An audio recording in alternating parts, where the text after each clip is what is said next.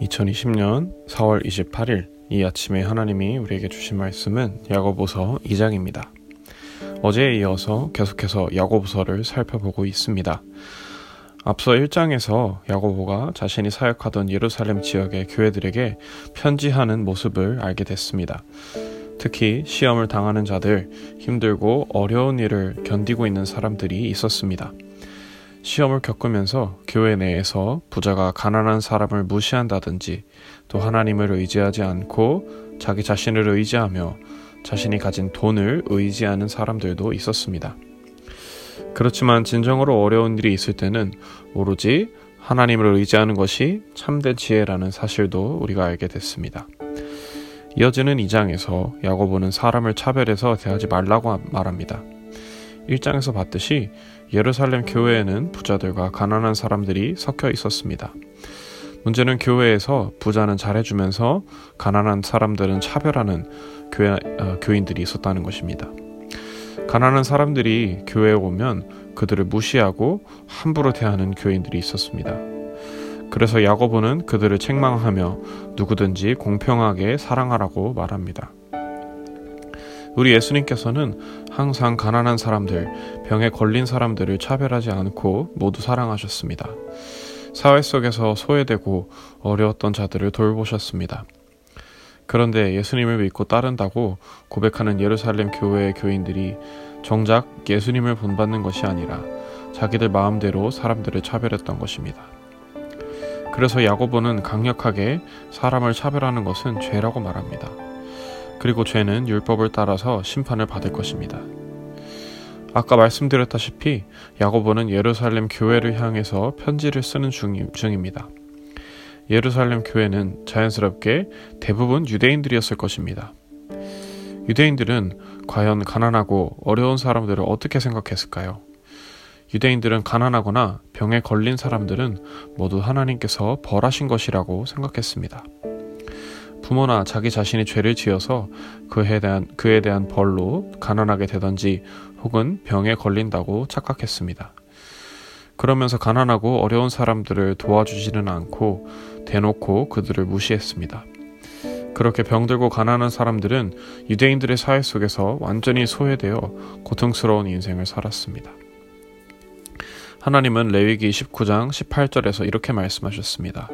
원수를 갚지 말며 동포를 원망하지 말며 내 이웃 사랑하기를 내 자신과 같이 하라 사랑하라 나는 여호와이니라. 하나님은 언제나 약하고 어려운 사람들을 사랑하셨습니다. 그리고 그리스도인 된 우리도 그런 하나님의 사랑을 본받아야 합니다. 우리의 사회에도 이렇게 소외된 이웃들이 있습니다. 오늘날에는 다행스럽게도 정부에서 여러 사회복지 정책을 통해서 사람들을 돌보곤 합니다. 하지만 현실적으로 모든 사람들이 부족함 없이 산다는 것은 불가능합니다. 사람은 죄가 많은 존재이기 때문에 사람이 함께 사는 사회에는 언제든지 소외되는 어려운 사람들이 있습니다. 정부나 사회가 신경 쓰지 못하는 사각지대가 있을 수 있습니다. 그럴 때 우리 그리스도인들이 나서야 합니다.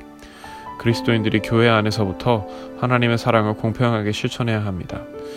그리고 더 나아가서 사회 속에서 나의 주변에 하나님을 알지 못하는 사람들에게도 하나님의 사랑, 예수님의 사랑을 실천해야 합니다.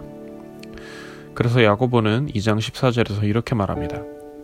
내 형제들아 만일 사람이 믿음이 있노라 하고 행함이 없으면 무슨 유익이 있으리요 그 믿음이 능히 자기를 구원하겠느냐 예수님이 우리를 위해서 십자가에서 죽으시고 부활하신 것을 믿는다고 한들 만약에 그 예수님의 사랑을 본받지 않는다면 무슨 소용이 있겠습니까?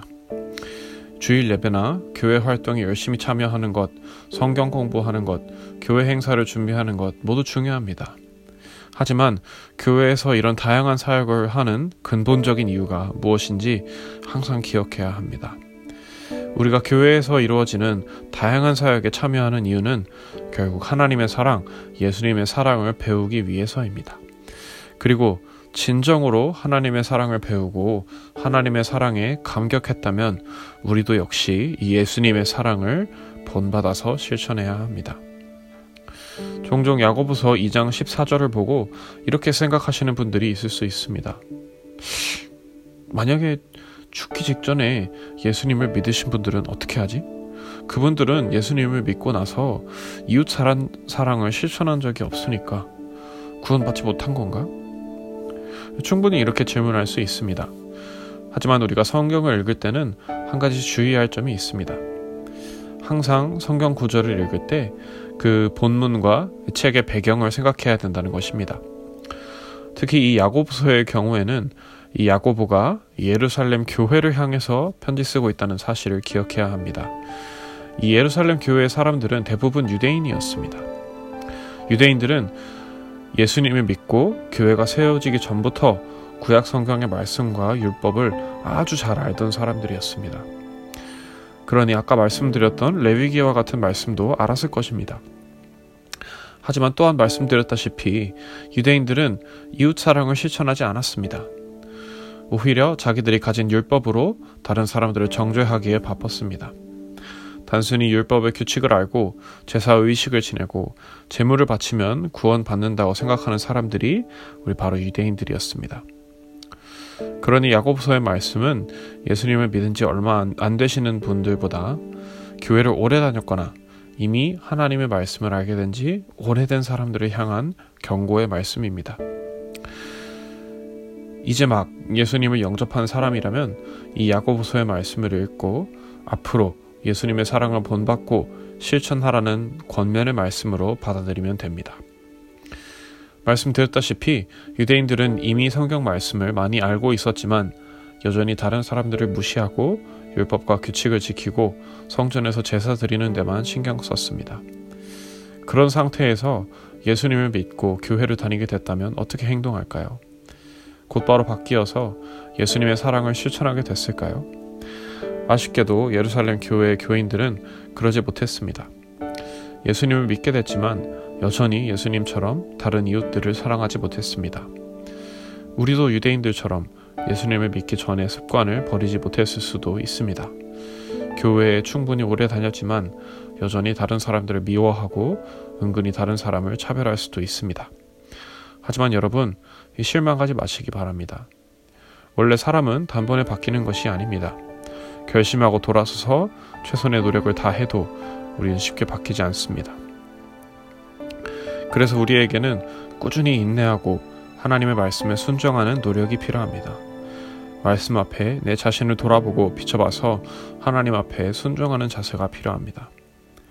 야고보서 2장의 말씀은 특히 교회를 오래 다니고 교사와 같은 직분을 맡은 분들에게 적절한 말씀입니다.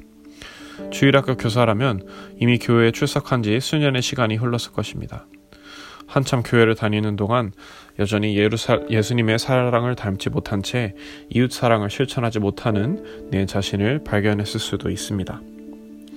그러니 교회를 오래 다니시고 신앙생활을 오래 하셨다면 오늘 야고보서의 말씀을 기억하시면 좋겠습니다.